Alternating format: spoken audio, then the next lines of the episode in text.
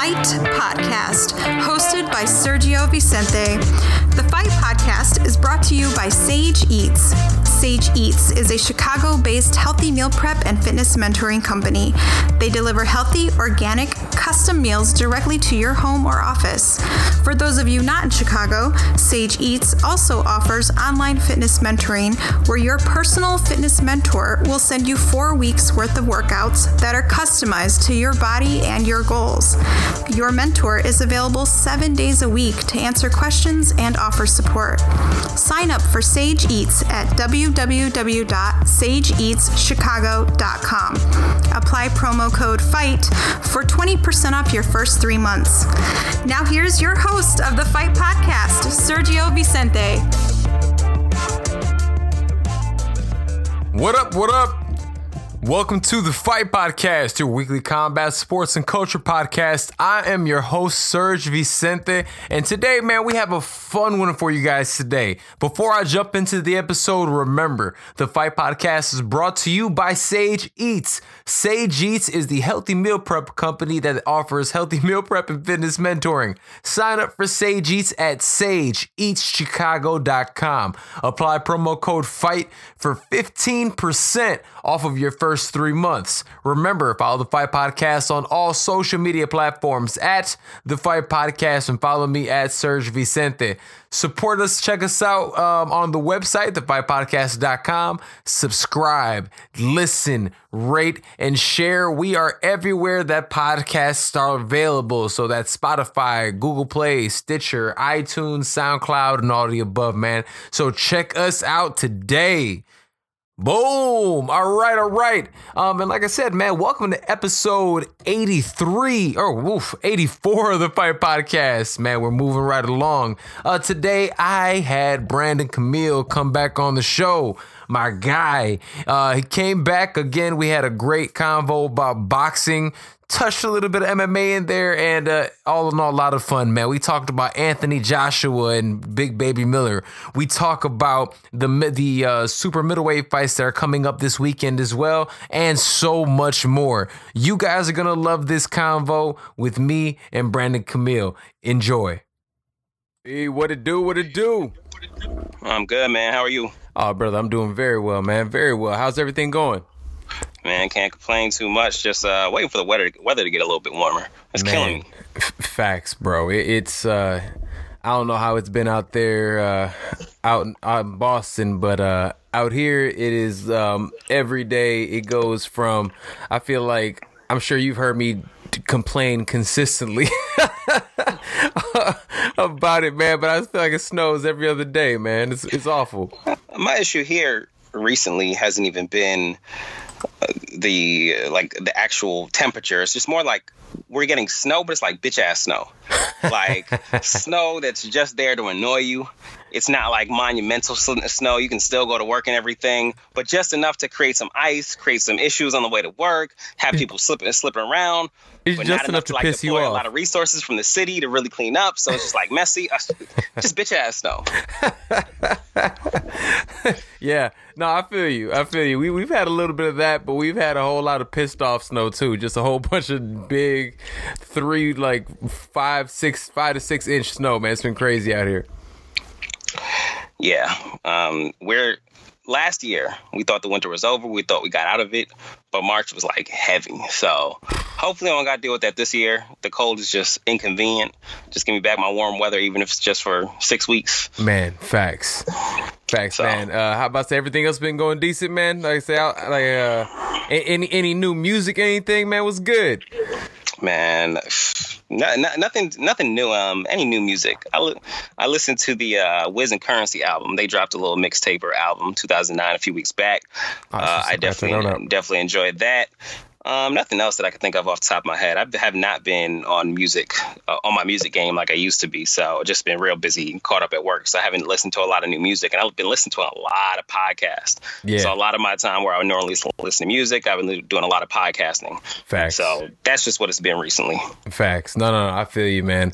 Uh, I I asked because I feel like I recently stumbled upon that uh SAINt JHN kid. These music's pretty. I've been rocking that for the last couple weeks. Pretty decent.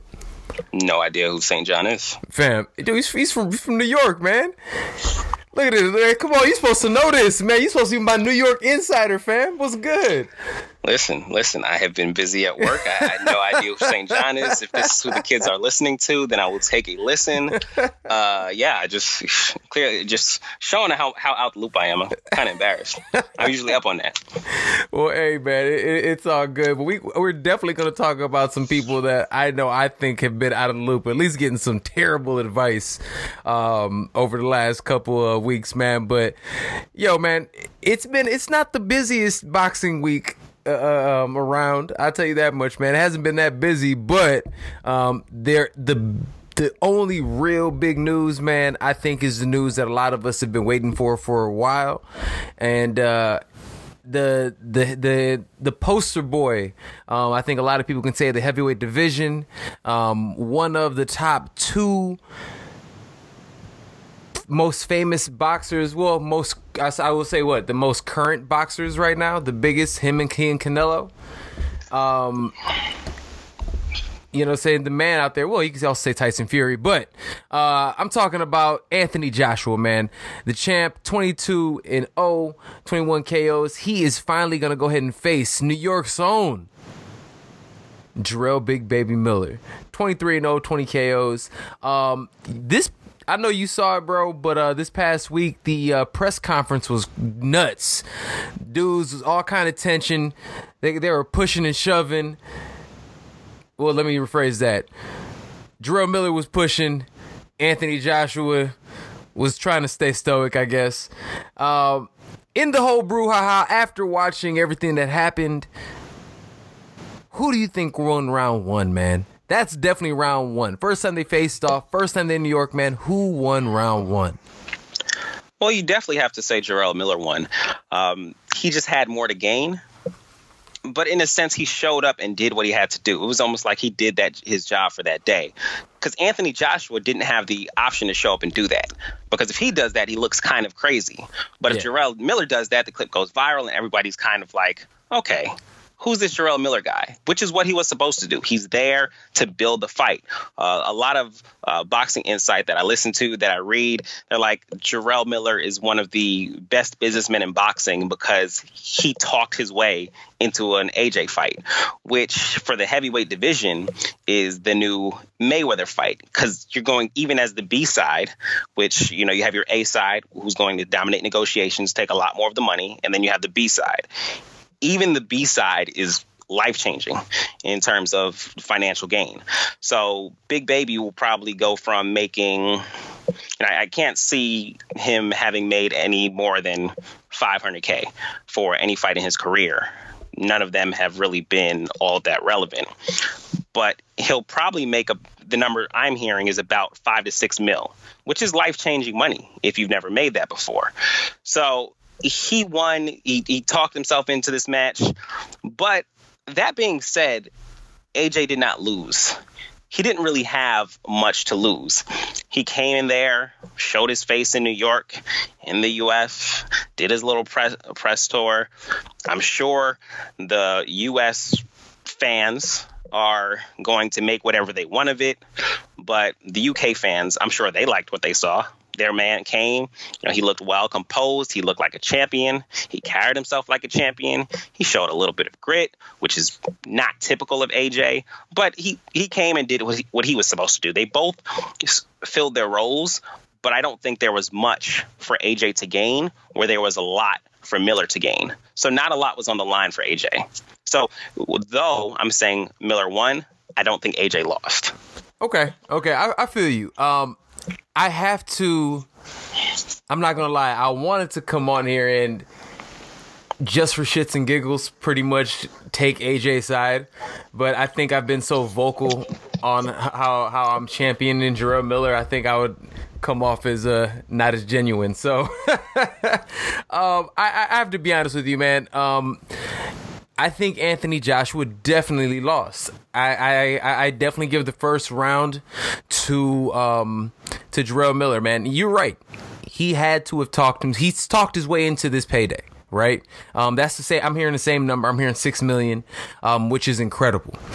Um, I'm I'm very I think he did. He went in there and did what he was supposed to do. Anthony Joshua was gonna go in there and do the exact same thing every time. He's gonna be this, you know, I'm too I'm too cool, you know, I'm this, you know, put together English gentleman, you know, and but I'm I'm I'm I'm, I'm yeah, it's it I I can't stand the persona. And I'm not going to stunt. It feels like a persona. Like, oh, look at me, I'm so cool. And like and I almost agree with uh like I hate this story that he's always pushing like, oh man, I was in the streets. I was in the hood. I was in the st- family don't none of y'all even have guns over there. Like, get off of that.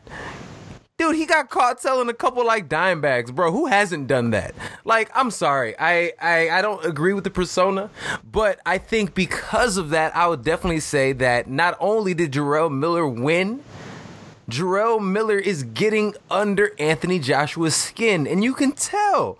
You see it already. Get we're playing mental war games, and I have to say, I think Jarrell Miller is really messing with because you can see every time he says something about his mama. Bro, how can you not take your mama joke? Brandon, haven't you sat around at the table? I'm, I'm asking, like, it as an elementary school kid. Bro, you're from New York. I know you guys did this. You sat around the lunch table and you guys just roasted each other, right? We grew up doing that. At least we did here in Chicago. I don't know how y'all get down. Nah, you from Chicago. I'm from New York. We grew up doing the same thing. I so, said, and, and, and as I text you yesterday, I think I mentioned that Miller is just going to be a bit sharper on his jokes because of where he's from. I love it. I love it. And, and yo, and like I said, man, um, and, that's why I think he won the round one. And honestly, that is a big round. He came out there literally swinging. He bullied him in that first round. And if you continue bullying somebody throughout the press conferences, and I will go to my MMA side and see, look what Conor McGregor does. Conor McGregor is not always the most skilled guy in there. But what he does is that he talks so much, even when you're prepared. When you're prepared for him to talk trash, you're ready. You know what's coming. You know what his talking points are going to be. And it still gets to you. To the point that 99% of people still get thrown off of their game plan. When I'm talking about Conor McGregor, it's more like 60 40, but we know what I mean. But still, it works. And I Serge, think that's happening. I think you're drinking a little bit too much of this Jarrell Miller Kool Aid, just a little bit too much to the point where you're buying into the backstory about Anthony Joshua and the story they, that they're trying to make about him, and then you're saying, "Oh, you hate his persona." What's wrong I've with his always persona? said I've always He's- said that. I, he's- I, I he's think just- he's corny. He's a champion. He's a relaxed guy. He's not a Conor McGregor. He's No. clearly not a Jarrell Big Baby Miller, but he gets in the ring and does work. He has one fight that's gone the distance. So I mean, it's not like he doesn't have to be like that. Not No, every fighter is going is going to fit that that mold. Now but you we're- full on drinking that Jarrell Big Baby Miller Kool Aid, and I just want you to be careful with it because I think it's going to be dangerous for you in the end. Now let me ask you this, so we can put it out there. As long as you've known me, I've I've I've I've pushed even before they've announced this fight. I said I like Big Baby. I've been a fan. Am I right? Right? Definitely. I, I so I'm a fan of Buddy. Um, and honestly, I have I respect Anthony J. So again, I'm talking about who won round one. I'm not breaking down skills or anything like that. I'm looking at what's going on and what could possibly happen. So in that round one, the mental game has already started, and that is a big component of it. And I do believe that Jarrell Miller is more sharp in that capacity, and that could affect the fight. Who is the more I don't want to say experienced fighter, but who has fought the better competition? 100% is Anthony Joshua. 100%. Now, I can talk trash and talk about how Jarrell Miller has his, you know, kickboxing background, which I think really does. I think people aren't putting enough of that into account.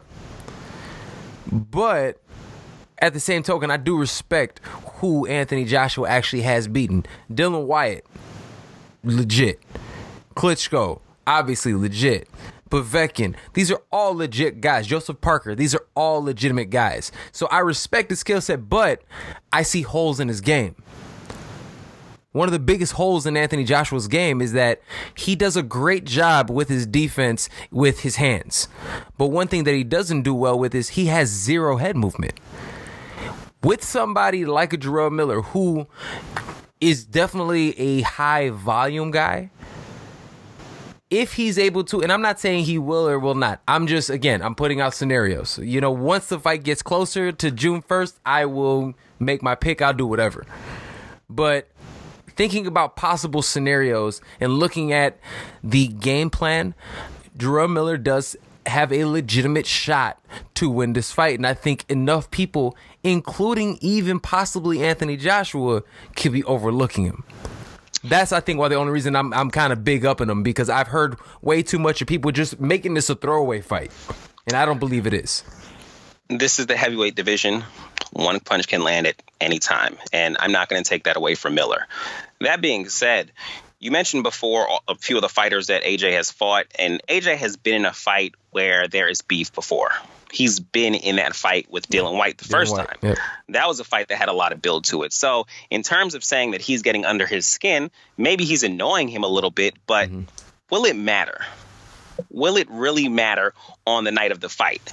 You can get under someone's skin, you can make someone angry, but if that's not going to affect his performance on fight night, then it doesn't really matter.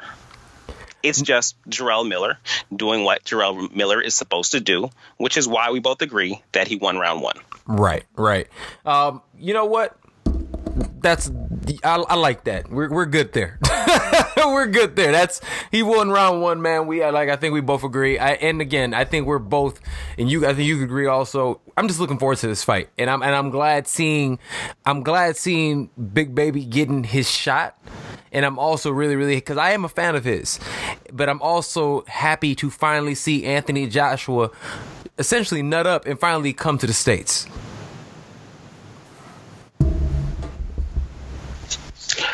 I agree. Um, I, de- I definitely agree there. Nothing, nothing much to say there. I, I don't think there's much to look at here. I just I don't. All right. Um, I, I, I don't think it's going to matter come the night of the fight. You know my picks, but we yeah, have a few months before we get into that. Absolutely. All right. So I want to stick with AJ. I'm gonna, we're gonna stick with AJ a little bit right here, okay? so he's obviously been making his media rounds, right? He's he's been everywhere from you know Power 106 up there in New York. He's hanging out with Akim Barak for DAZN over in um in, in um over there and also and um he in his media rounds he's been claiming that Deontay Wilder is the actual reason between the two of them fighting has never come to fruition. Do you actually buy his side of the story? How do you feel about that? In terms of negotiating, will we ever really know? My biggest thing is do I think Anthony Joshua is running? I do not think he's running. I do not think he's scared of Deontay Wilder. I think the whole negotiation thing, my theory has always been that it was a bit more Eddie Hearn than anybody else. Deontay Wilder is not the only one historically to have issues with Anthony Joshua's style of negotiating. Recently, I listened to a podcast where they had Dillian Whyte on for a portion of it. One one of the things that they, Dillian Whyte was saying is that it's something when he comes to the table, it's something like a 70-30 split, something like that, where clearly the A side is getting the majority of the take, which is fine. Dillian Whyte said he was fine with that the piece that he had issue with, and I think this was a portion of the deal that Miller took, is when you fight AJ, you sign up for the fight, and in case he loses, you sign up for the rematch. The big issue is that AJ wants that 70 30 split Even for both fights. Loses, yeah. So you're, you're going to say if he loses the first time, he's still going to come to the table with that same split. So that happened with Dillian Whyte, which sounds kind of ridiculous. I, I do understand from Whyte's perspective why he might feel like that's ridiculous. It's a slave deal. I've built myself up to, enough to the point where I don't have to take that. Now, from the Wilder perspective, there were some network issues. Um, I know the network that Matchroom works with, which I believe is Sky Sports over there. Mm-hmm. Um, there's another, their rival network is BET, not Black Entertainment Network. yeah, that's no, a that. that that that is a network over uh, sports network overseas. Yes. So the fight that Deontay Wilder had offered them, according to Eddie Hearn, he said something along the lines of Deontay Wilder sent him just from his personal email account. Yeah what did he say? He and, said it was like a Y mail account or something ridiculous. I, I, yeah, I, I, just think that was their slang for a yeah. personal email. But yeah, so he said he emailed Hot him mail. talking about signing the contract. I got 50 mil, blah, blah, blah. He was like, okay, well, let me see the contract. And then when he got down to the nitty gritty, he realized, okay, this was to be televised on BET. Well, my fighter's not going to fight on BET. It's a bunch of jabs back and forth. What I do like, and I don't think you're you're giving AJ enough credit for this, is when he goes to the networks and he speaks about these interviews, he does slight Deontay Wilder in the beginning, and they're rivals, so that's what you expect. Mm-hmm. That's fine, cool.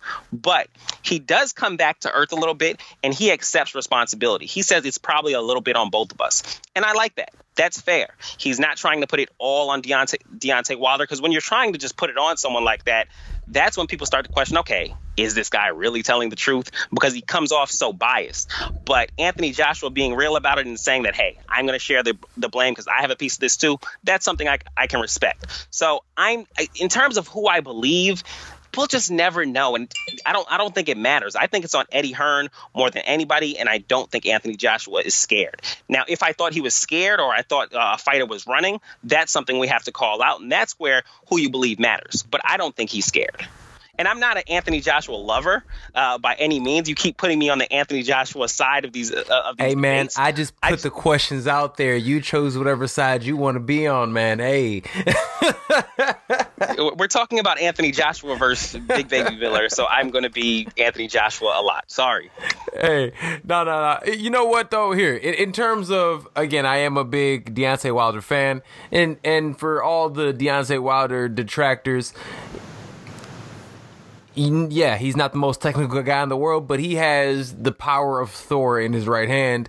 And because of that, it absolutely is a game changer. And he has possibly top three power in heavyweight history, arguably.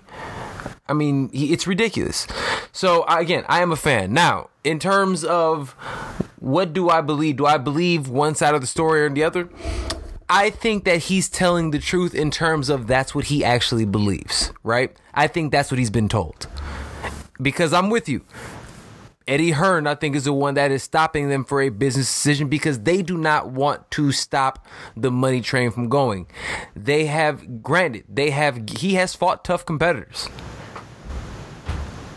But I can argue that he was given these people at the right time, right? We can definitely argue that.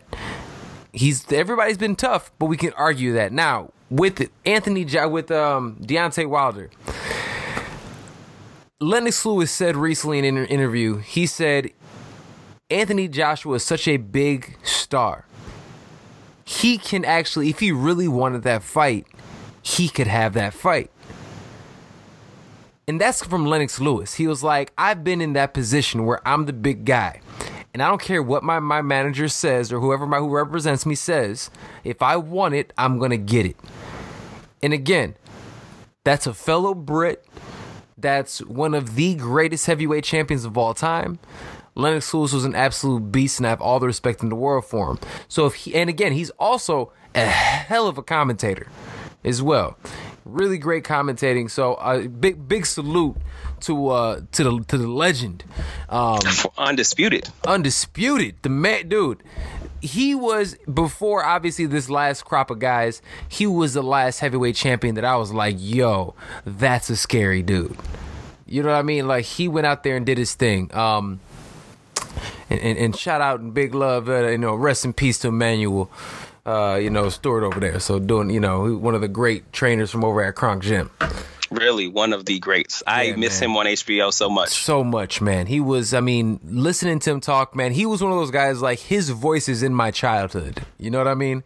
Like watching fights, watching like late night going downstairs to watch boxing on HBO when you know I, we finally got cable because you know didn't nobody had cable until you got to like high school eventually. but once we finally got it, man, like I loved like that. So big ups to all those dudes. But circling back around as I get sidetracked, um, I think if he wanted, he, he could have had it. So I for so for me, I can't stand when somebody comes around and it it just sounds like he's trying to do damage control. And I understand he's coming here. He hasn't been able to tell his side of the story. But his side of the story, and again, this is my opinion, comes off as again, I think that's just my issue. It, it comes off as whiny. It comes off as defensive. And I'm just not a fan of it. So that's why again for me, I I don't know. So with Anthony Joshua, I don't think it's a situation where it's we're going to take the fight or we're never going to fight him. It's we can take the fight now with these terms, or we can take the fight later and we'll just make more money. So I do think there's an aspect of that. It's not like now or never. So, in what Lennox Lewis was saying, and how Eddie Hearn probably teed it up to AJ, is that we're going to fight Deontay, Deontay Wilder. If he takes this deal, then great. We can fight him now. But if we don't, the fight will be there and it's only going to get larger.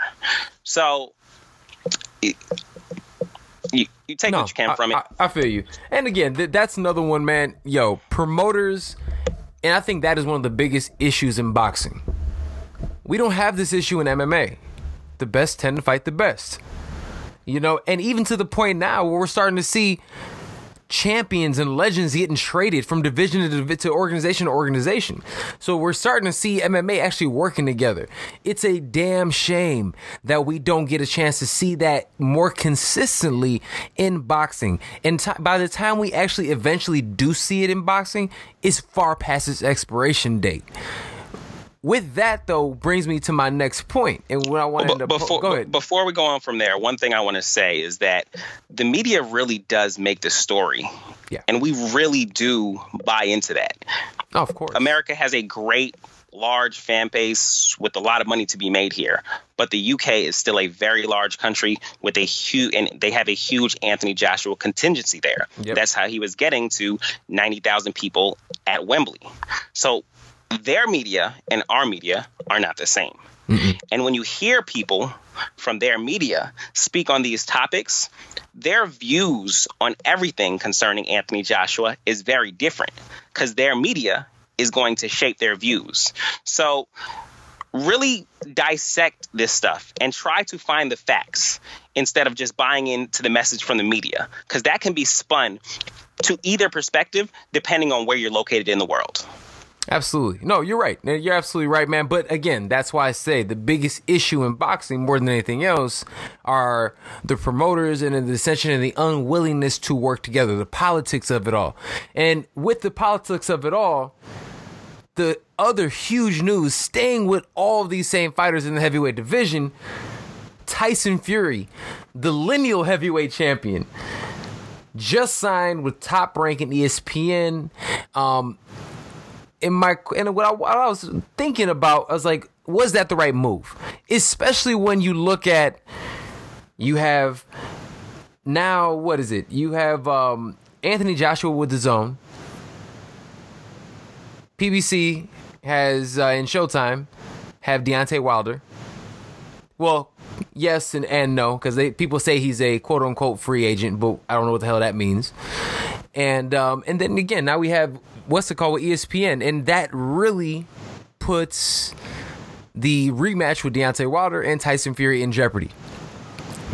Which made me think about it again. Was this a good move? If they're willing to work together, it can be great. But I think this is bad in the in the long run because if you really think about what's going to end up happening, we might not see this fight, this rematch that we deserve, that we expected to see right away we might not see that to the end of this year, or it might not ever even come to fruition now, especially if the promoters don't get along. And we already know Top Rank doesn't like playing with PBC. You know what I'm saying? Golden Boy has beef with everybody else. Well, you know, so it's it's it's a clusterfuck. So I I don't know. I don't think I don't know if it was I think it was a great idea financially for him. I think he's going to make a lot of money. I think he's like he has what co-promotion, whatever, whatever he's talking about. But at the end of the day, I'm not a fan of it. To what you're saying, it's a partnership with Frank Warren, which I believe right. is his manager or um, his promo uh, uh mm-hmm. his promoter his overseas. Prom- yeah, and so, Frank Warren also um, promotes Billy Joe Saunders and all those guys out there. So the promotion will be there, and he's going to get exposure to the U.S. market. But we have to look at this from multiple angles. So financially, it seems like he got paid. So from that standpoint, yes, the Yeah, it's a win details that we that. The, the, details that we've gotten are a bit murky, but I've heard as low as 10 to 20 mil, as high as 80 mil. I have n- have no idea. Now, from the Wilder fight perspective, it seemingly puts that fight in jeopardy. Al Haymon and Bob Arum are two that are not great at working together. It's happened a few times in history, Mayweather Pacquiao being one of them, maybe uh, Lennox Lewis and Mike Tyson being the other one that they had to work together on. But they're two brands, promoters, whatever you want to call them, mythical creatures in the case of Al Haymon Man, um, facts. that do not work well together. And that's why everyone is saying, everyone is thinking that it's going to put the fight in jeopardy.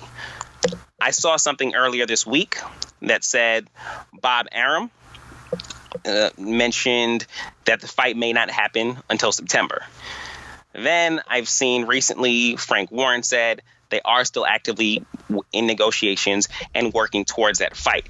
Apparently, this is nothing new and has been in the works uh, from September of 2018. So, legitimately, one of the best kept secrets in boxing.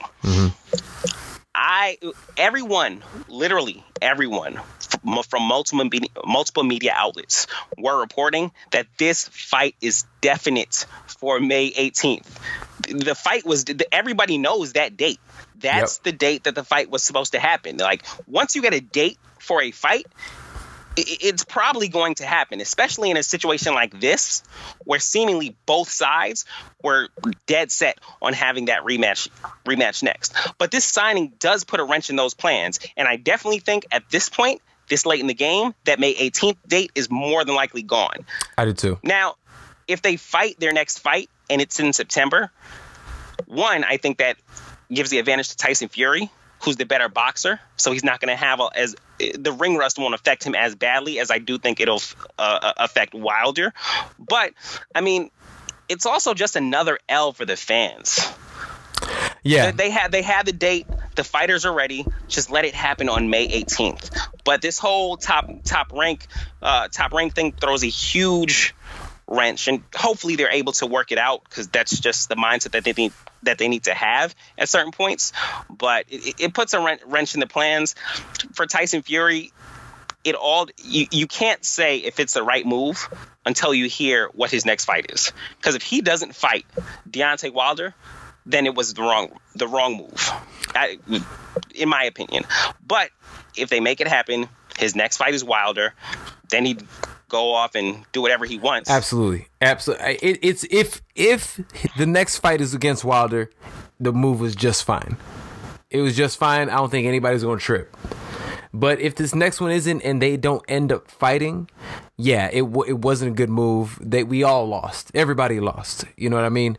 Um, I will say, if they do have a rematch, the only reason I favor Deontay Wilder in a rematch is because Deontay Wilder fought one of the worst fights I've ever seen him fight.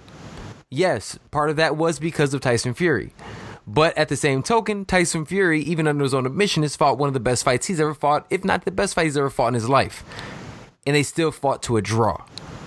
So the only thing Deontay Wilder has to do is sit down on his punches and again, not be as overzealous, you can say. So that's the only reason I have it. But either way, that's a fight that we all deserve to watch. We need to see that fight again. They are, in my opinion, the two best heavyweights in the world. Um, and I think the winner of that fight, you know, beats them all. Or even better yet, again, I think we're realistically, and you know what? I kind of want to spin this to you, and I wanted to see what you think about this. Do are we going into? Do we have the potential to jump into a new golden age of heavyweight boxing? No, not right now. There No, I'm are. talking, do they have the potential? That's what you say right now. Right now, that's not the question. Do is it a potential? Do you believe that we can have that caliber? Because go ahead.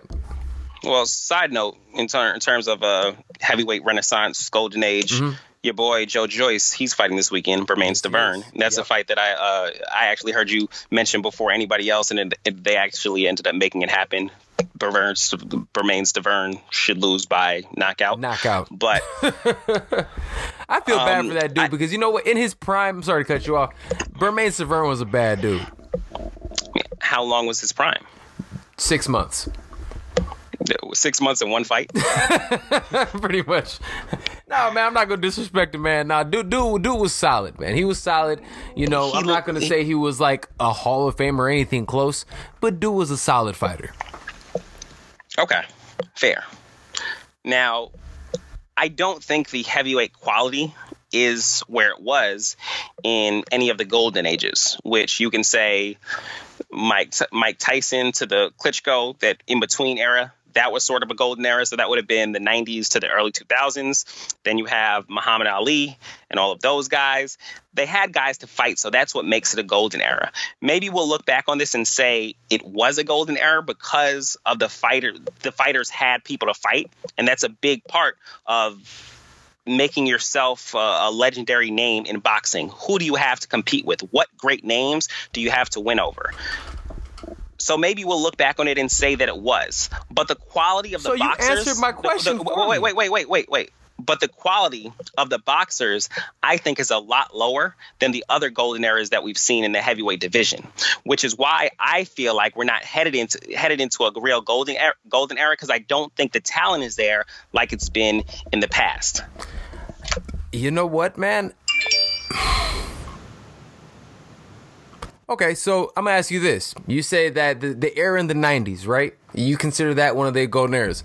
Who are the best guys? Who are the top five guys of that era? You probably say Tyson, Lewis, Holy, Holyfield, and you know then you play around with a few other names. Maybe you say uh, Riddick Bowe. Maybe you you know say whoever. But I mean, you, the top three we know who they were until Okay. Klitschko came along. Okay, so I'm gonna say there already there are already more names, maybe not as quality because I think Evander Holyfield and Lennox Lewis were incredible. But again, we have the benefit to seeing the their their, their careers in their entirety, right? We're able to see the big wins, the tough losses, and that's why I said like like I believe and I said that I think this has the potential in being a, a golden era when we actually look back on this three years, four, five, six years down the line, down the line, when some of these guys have fought more than once. We'll be able to say, dang, and then we'll be able to see some of the Joe Joyces, some of these other guys come up. If Usyk comes up, you know what I'm saying? Like this has a legitimate potential to be one of the best eras. And again, I really do believe this is one of the best eras in boxing that we've ever had. There's so many from top to bottom. There's incredible, skilled, talented guys. And that's why I think this era has the potential. We can go down a list of almost 10 guys that, if we look in the next couple of years, can be legit in the heavyweight division. So I, I don't see why not. Only only time will tell. Uh, you know, I look back and I could say someone like Tyson was a bit overrated. I Uh, say that every day. I get Outside of- I get an argument with tw- Twitter trolls daily.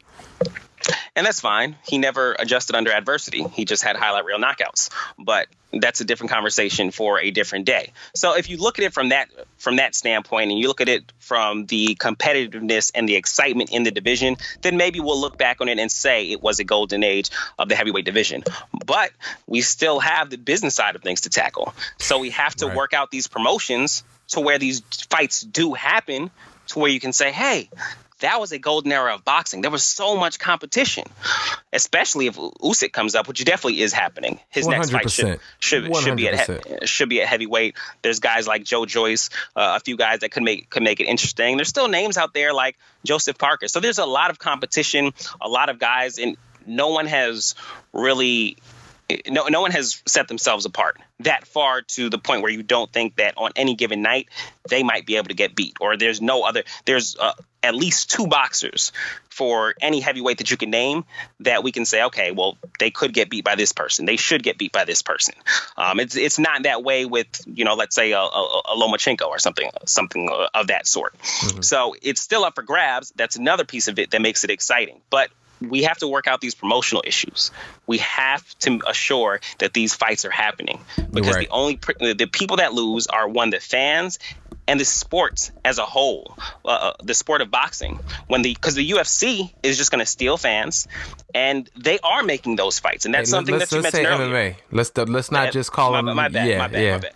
MMA, MMA. Thank you. MMA makes those fights happen. Hey, and, and so and, and, that right there is why I never want you to try to argue me about MMA ever again in your life. so listen, listen, listen, listen. You, know, you know, we, are hey, gonna say this. We're, we gonna, gonna bring it up. We can talk about it. We, we got we got a whole we got a little MMA section at the end. I know we only got an hour here. Man, straight up. All right, we'll bring it up. So here, let, let, us move on. Uh, final point on um, on Tyson Fury signing with ESPN. Final point. He cashed out, but no one told the motherfucker to give away his first fight purse to begin with.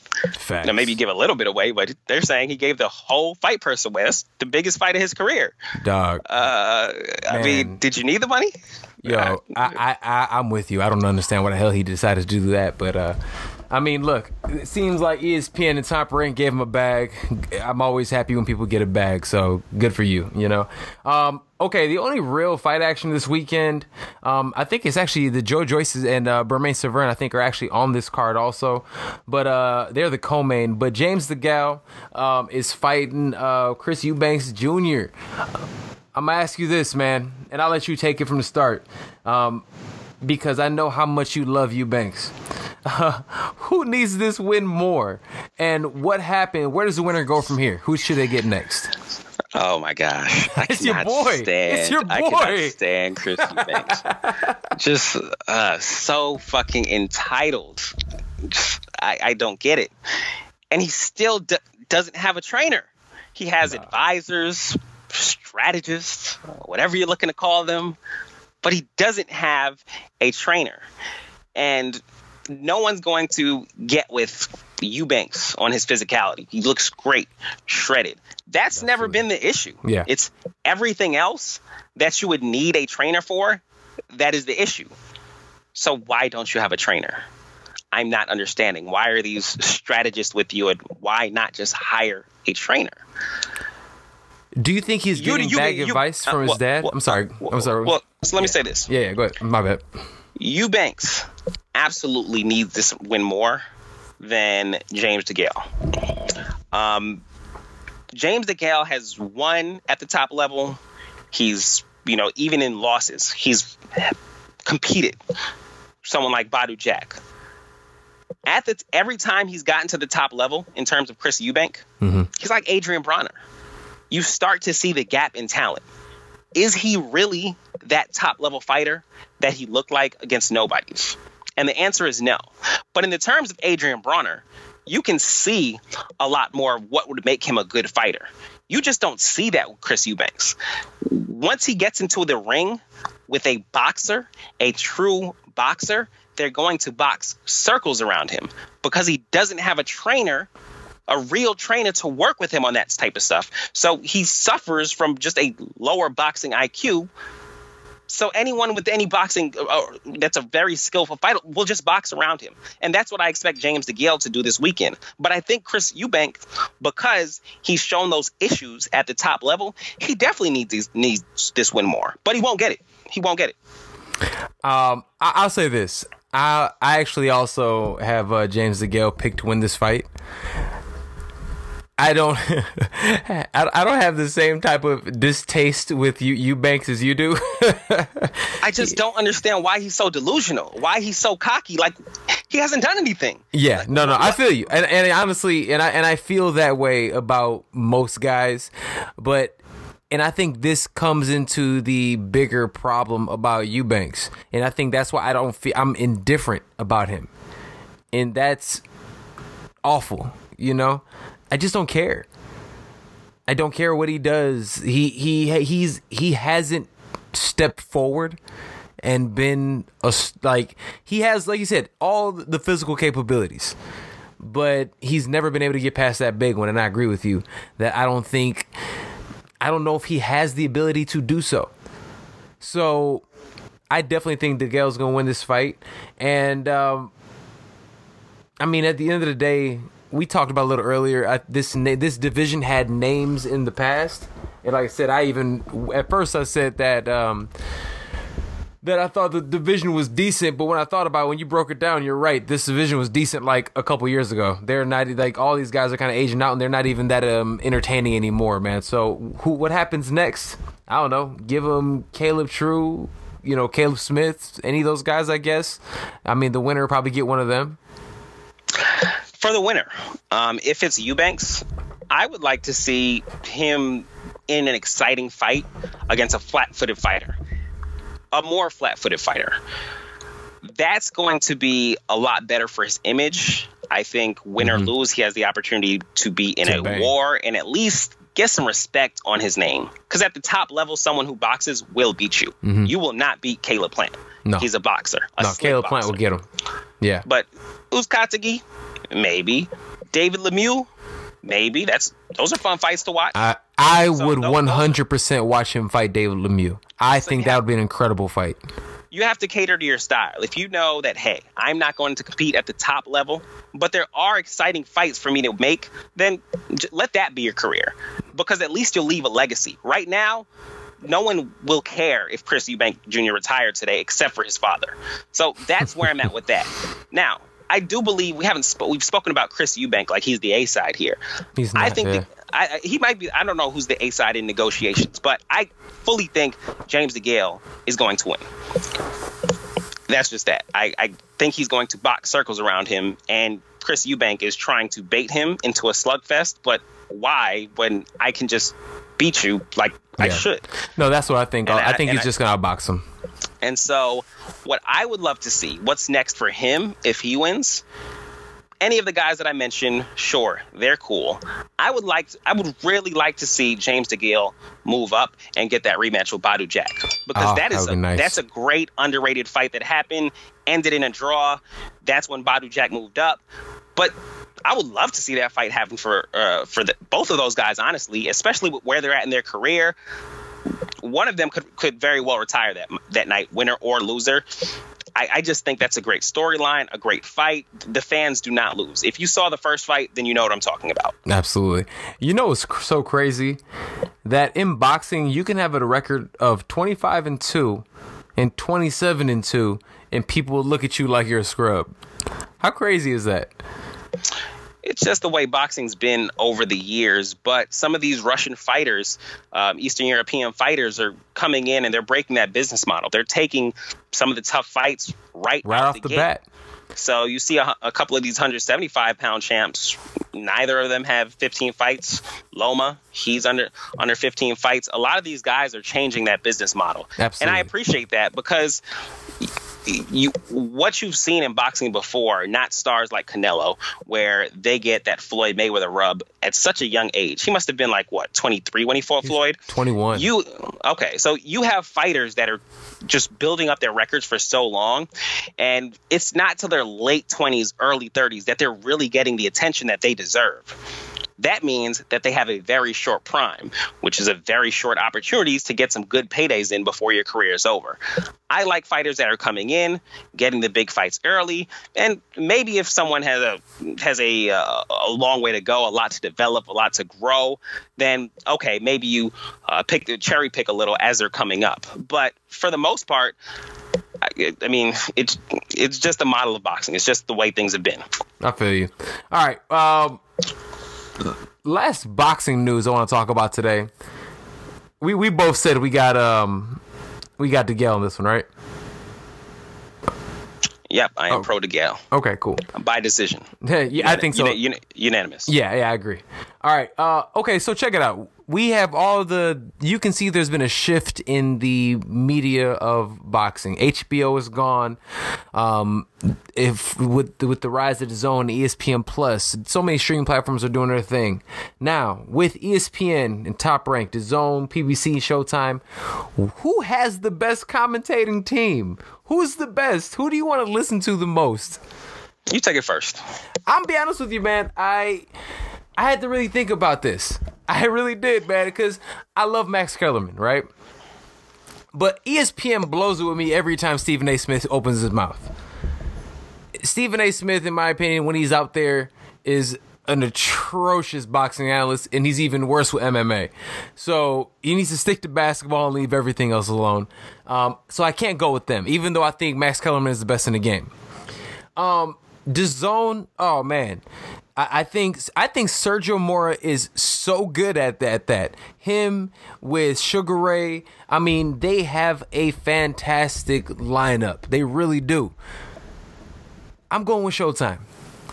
Um, Paulie Malignaggi, as annoying as he is, he was from time to time, I think is really incredible at his job. Um, I love Mauro Ranallo. Mauro Ranallo used to um, be the announcer for all the old school Pride cards. So when I first started watching MMA in the early 2000s, that was the voice that I listened to. I loved it. Um, and uh, Brian, I can't think of his last name, but the other gentleman who have they have up there, he does a great job, man. I think Showtime. I think the zone is coming you know, um, and ESPN Plus also, I think they have a great team. But all in all, I think, in my my humble opinion, I have to go with Showtime. Yeah, we're going to differ here, and you got to let up on Stephen A. Smith. The man works a million hours a week, and he t- has to touch on all it. sports. He's he's going to have weaknesses in some areas. But I that's, mean, if he, that's fine. Then keep his ass. Let let him do other stuff. You know what I mean? Like, who cares? I, I don't. They, they, they, they have care, other people. I care because people will watch it just because it's Stephen A. Smith, and that's promoting the sport of boxing. He's not the best boxing analyst, and he can kind of ride uh, Max's energy a little bit with this, which is fine. But overall, I my opinion on it is that ESPN has the best team. For one, they don't put him on as many fights anymore, but I'm a huge Teddy Atlas fan. I may not always agree with his opinions, but his, the way he speaks about boxing, you can feel just you can feel his passion for the sport. He recently started a podcast. He stole your podcast name, but you can re- you can always feel his genuine genuine passion he for the he sport, can't get my website science, for this for the sport for the science of boxing. His metaphors I mean, there, you could listen to, to Teddy Atlas talk about boxing forever. He's just he's the old trainer that you expect to see in the back of a gym if you walk into one of those old school gyms. And I, I really enjoy listening to him speak. Yo, so Teddy next, Atlas got a so, Teddy wait, Atlas. Wait, wait, wait, hold on, hold on, real quick. He has a podcast and a fight podcast. He does. Yo, I copywrote this name, so I'm about to sue his monkey ass. yeah, he he he's only two episode two episodes in, but I, yeah. it's not called the Fight Podcast. It's called the Fight, I believe. Oh, okay. Well, okay. About to say, so, I, may, never may, mind, may, Teddy. I almost have. I thought I was about to get paid. All right, continue. My bad. So, I Max Kellerman, who everyone loves. There's not too much debate um, unless you're maybe from the UK or something on everyone likes Max Kellerman, especially as a boxing uh, analyst. Okay. Now you have Andre Ward, who's really developed as a commentator. He's incredible. And you, you uh, there's nothing there's nothing you don't believe about what Andre Ward says. His fight analysis, if, if Andre Ward says it, you believe it. Now, with him sitting next to Tim Bradley, Tim Bradley says it, and I'm like, okay, maybe. But Andre Ward says, I believe it. I, I, believe his boxing IQ is that high. And I do like Tim, Tim Bradley and the insight that he brings. But I feel together, the four of them, uh, taking account to the four of them, uh, that the four of them are all with ESPN, I think they have the best team, not by far. I would say Showtime is a close second. I do. Mm-hmm. I, I, love the way that Showtime and PBC put on events. And I like Paulie, Paulie Malignaggi. Yeah. Clearly, there's a trend with these New York guys that I enjoy listening to. but yeah, me too. I, I, I, I, like uh, I like Paulie. I can't complain about him. He's a great bo- boxing analyst. They have a good team set up over there. You can't complain about PBC either. Who doesn't like hearing Sugar Ray break down fights and re- relating some of those things back to his career? I'm not as bu- as big on Ray Boom Boom Mancini. Ah, He's not as great, but yeah, that PBC team, they're they're all right. They're coming. They're um, they're the newest team out of all of them. Oh, I'm saying. I, am sorry. I kind of jumped jumped a little bit. DAZN, yes, I, I like them. I think PBC. I mean, depending on if you want to put PBC with Showtime, then you can say. I, I, I see them as two different crews because the yeah. crew who does Showtime does not do PBC, even though they tend to they're under one umbrella essentially. Mm-hmm. Yeah, no, but I pick right. I, I would pick PBC last if we're going to separate them. Showtime second and DAZN third.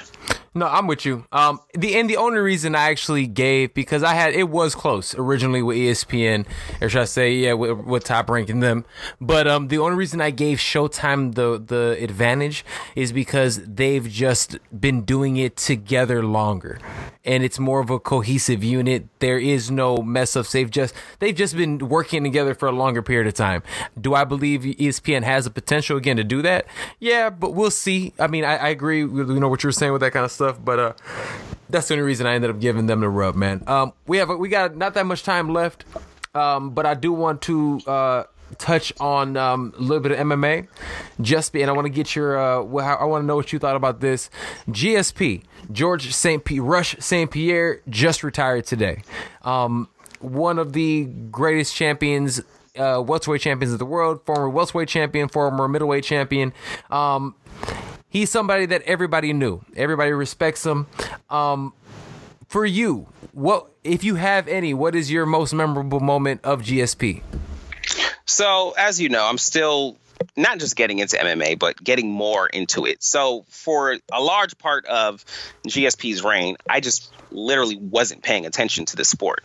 Now, we see what this sport does to people. We see how it ages fighters and what that turns into and literally what it looks like.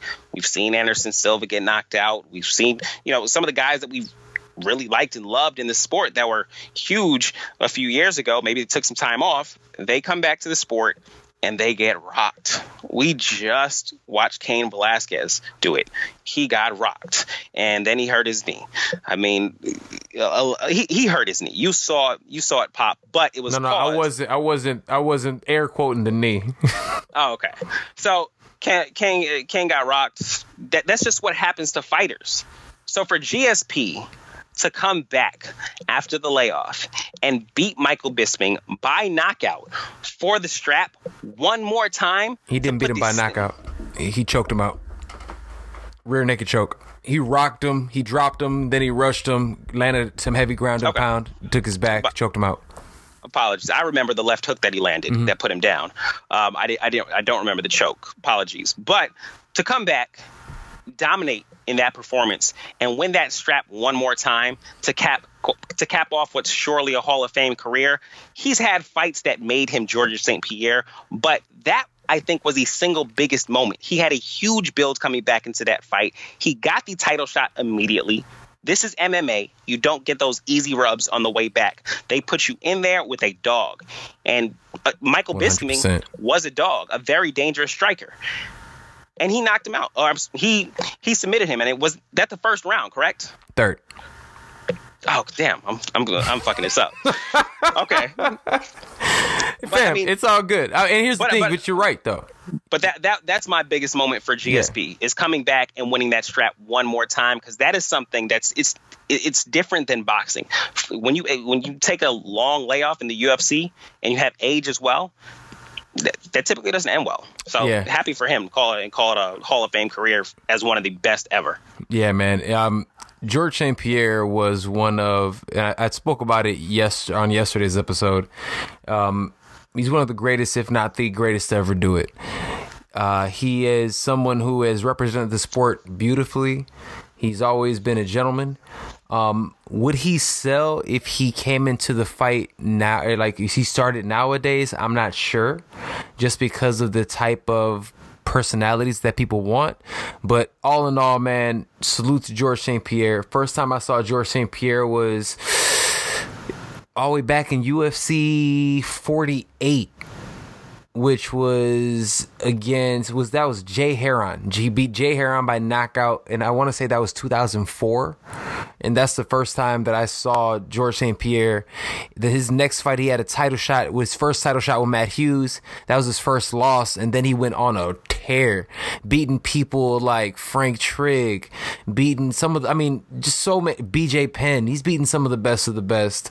Um, that's why he beat Matt Hughes again. Thiago Alves, Dan Hardy, and the list goes on and on. I mean, he's an absolute legend. Salute to him. And like you said, you're so true, man. The game usually retires you. He was able to retire from the game. And I think that's really, really dope, man. So salute to George St. Pierre. Question for you. Do you feel like with the explosion of MMA in the last 10 years Mm-hmm. um, in the United States, that the guys who built the sport, some of those names, Matt Hughes, BJ Penn, um, you know, you look back, Ken Shamrock, some of those guys that really built the UFC name. Do you think the talent pool has grown so much that the level of talent is much higher to a point where those guys in their prime would not last in today's fight game? Um, it depends on the guy. Georges St-Pierre would compete in any era because he was so dynamic. Um, he wasn't weak anywhere. He was the first of pretty much like the, the modern MMA person now, right? He was like the first of that mix. So I think he would do very well. But we're starting to see like if you don't adapt in MMA, you die. Look at uh, BJ Penn. He keeps coming back. He get, keeps getting beat up. Um, if he came today, like fighting with that same style with the same guys, even at his prime, he probably wouldn't do well. To be honest, and I hate to say that, but the game is evolving so quickly. It's crazy.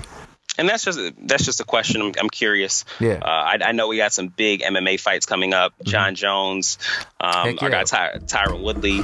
So I mean, I, I'm excited to break that down. I think that's what next week. That's March 9th. Yep, yep, yep. Like two weeks from now. Yep. But B, like I said, we got to wrap it up today, man. Yo, final thoughts, my guy. Um, I cannot wait for Chris Eubank Jr. to lose this weekend. I can't stand his bitch ass. Oh, dude, I, hey, it- it's it's gonna be a good fight. Uh, we got UFC fights this weekend, also. And Um, my my last thing is make the fucking fight happen. Do not fuck this up. Yo. Top rank, Al Haymon, uh, Frank Warren.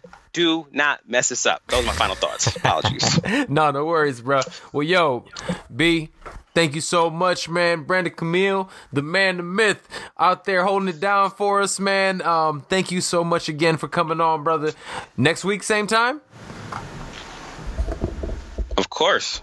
My guy. All right, brother. Well, we'll wrap soon, man. I appreciate you. All right, be good. All right, bro. Peace out. Yo. All right. This is the Fight Podcast. Yo, thank you guys so much for listening today. That was my guy, Brandon Camile, man. Thank you for Brandon for coming on the show once again. He'll be back on again next week. Um, and yo, thank you guys so much for listening. This is episode 84 of the Fight Podcast. Look, I'm the host, Serge Vicente. And that's about all about, about all the time that we have for today. Um, before you guys get out of here, remember the Fight Podcast is brought to you each week by Sage Eats. Sage Eats is a healthy meal prep and fitness mentoring company. Um, sign up for Sage Eats at sageeatschicago.com. Apply promo code FIGHT for 15% off your first three months. Remember to follow the Fight Podcast on all social media platforms at the Fight Podcast and follow me, your boy, at Serge Vicente. Support the show. Check us out on the website, thefightpodcast.com. Subscribe, listen, rate, share. We're everywhere that podcasts are available. Thank you again to Brandon Camile. This is Serge Vicente, and we will see you guys right here next time on the Fight Podcast. Peace out.